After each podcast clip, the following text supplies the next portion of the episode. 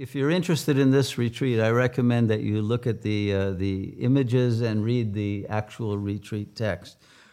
The reason for giving the retreat that title, uh, uh, which has two uh, key concepts one being rapture and the other being sacrifice, uh, is because I have been dipping again into uh, the ancient texts, including the Vedas.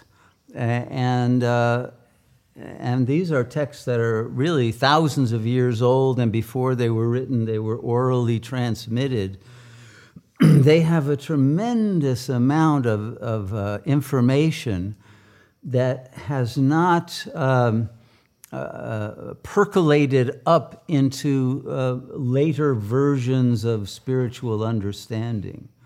They contain a lot more information, for example, than Hermeticism or alchemy or uh, any of the other esoteric uh, traditions, with a few exceptions uh, in which some of that information has been restored by a few uh, very powerful uh, sages who were given the task of renewing that understanding, but very few and far between. and the key uh, to the ancient understanding, and remember, in the ancient world, they all, all the cultures understood that time is uh, circular rather than linear. Uh, it is infinite because a circle never ends, and there's ultimately no first point, no last point, but there is an, an omega point, as Teilhard de Chardin uh, made famous, but that is also the alpha point of the next age, the next world cycle. And it, it uh, although it's, it stops for a moment for the return of uh, the space time continuum into the eternal pleroma of the absolute light that we call the singularity, because it's in eternity and not in time, there doesn't seem from the plane of chronos, which is linear uh, time that, that you, you feel unfolds uh, in successions of moments, uh, there isn't any uh, time out because there's no memory of it. And, uh, and so the wheel continues to turn. We are at that moment when uh, the ancient uh, wisdom both prophesied that it would happen uh, and, uh, uh and uh, in the Vedas wrote about the last time it happened because the sages who conveyed that information were still in the consciousness that was aware of that moment and, uh, and could bring the, uh, the nuances of significance of the key to passing through the eye of the needle, to use another metaphor, uh, from uh, Kali Yuga and uh, the limited finite consciousness uh, of ego into the liberated state of the Godhead, and then uh,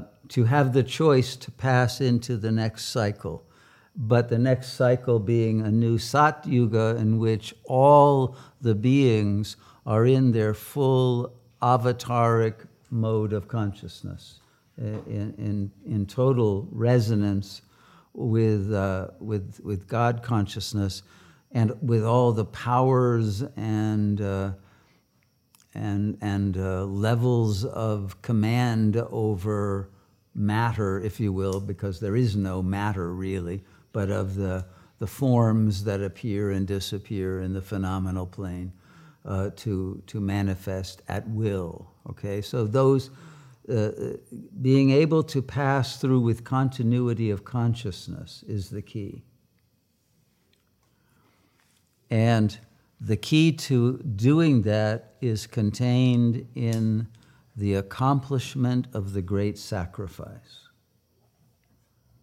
So, that great sacrifice is of two levels. One is the sacrifice of God, of his own body, the body of God, which in the Vedas is referred to as Mahapurusha, is itself uh, uh, sacrificed, but it has to be met by and resonated with by a sacrifice made by the human yogi who wishes to uh, achieve union with that uh, absolute self. And so, it, it, which, which in a way, Kali Yuga uh, can be thought of as having two bookends. Uh, the Vedas on, on one end and uh, the crucifixion of Christ on the other. Because that sacrifice, which is God's sacrifice as well, that sacrifice is for redemption. The first is for creation. But creation and redemption, although they seem to take place at two ends of time, actually, of course, happen at the same moment.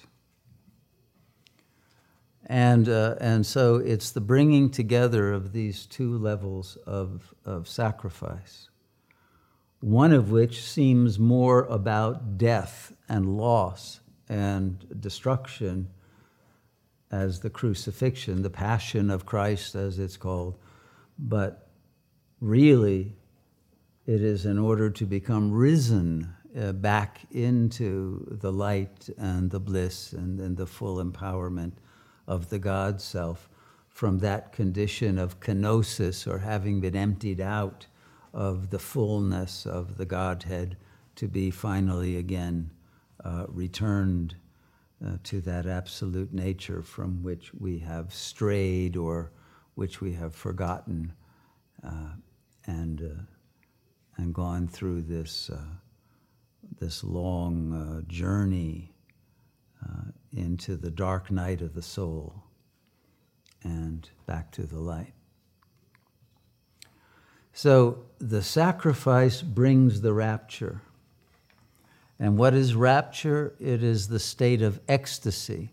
It's not to be understood as fundamentalist Christians do, that you will be bodily lifted uh, into the sky. It's not that. Uh, and, and it's not that you, you, your ghostly presence will come out of the grave if you've already died and, and rise. No. But there will be an ecstatic release of all identification with the material vehicle and even the soul vehicle and the return to the, uh, the absolute supreme light. And uh, the ecstatic bliss of that uh, liberation from the finite into the infinite is what is uh, celebrated so we have the yagya, the sacrificial act, and all of Hinduism is based on the repetition of that original sacrificial act. The word yagya is a sacrificial fire, right? But that sacrificial fire is a microcosmic representation of the final Holocaust uh, of, the, of the end of the world that is also a sacrifice that brings about a new beginning. So we have the yagya on one end and the Eucharist on the other. Now, all of the religions have their own forms of sacrifice. Uh, in Islam, of course, jihad, martyrdom, uh, the, the, uh, the sacrifice for the vision of uh, the Mohammedan reality is there, and there is sacrifice uh, involved in every uh, religious uh, tradition, even just obeying the dharma of any religious institution or, or creed or, uh, or, or approach to morality and ethics it requires a sacrifice. But what we're talking about is a much higher ultimate level of sacrifice. And, uh, and when you are in resonance and have accomplished that, then the, the rapture includes that return to the intelligence and the, uh, the creative capacity to manifest a new world of complete divine beauty. So, this is that moment in which the horror becomes the beauty and the darkness turns to light and all is transformed as a result of the work of those who have the courage to undergo the sacrificial act and complete it. And that's really what Sat Yoga is about. So I think that hopefully answers the question and, uh, and, and the reason for the retreat's uh, theme and the recipe that will be, uh, will be offered. And hopefully, we will actually uh, perform the sacrifice during the retreat for those who are ready for that uh, sacred event. Thank you for listening to Spiritual Teachings with Shunyamurti, recorded live at the Sat Yoga Ashram in Costa Rica. To join us for a life changing meditation retreat, or to make a donation to support this transformational work, please visit our website, www.satyoga.org. To access more teachings or guided meditations from Shunyamurti, please visit the members section of our website or our YouTube channel, Sat Yoga Institute. Namaste.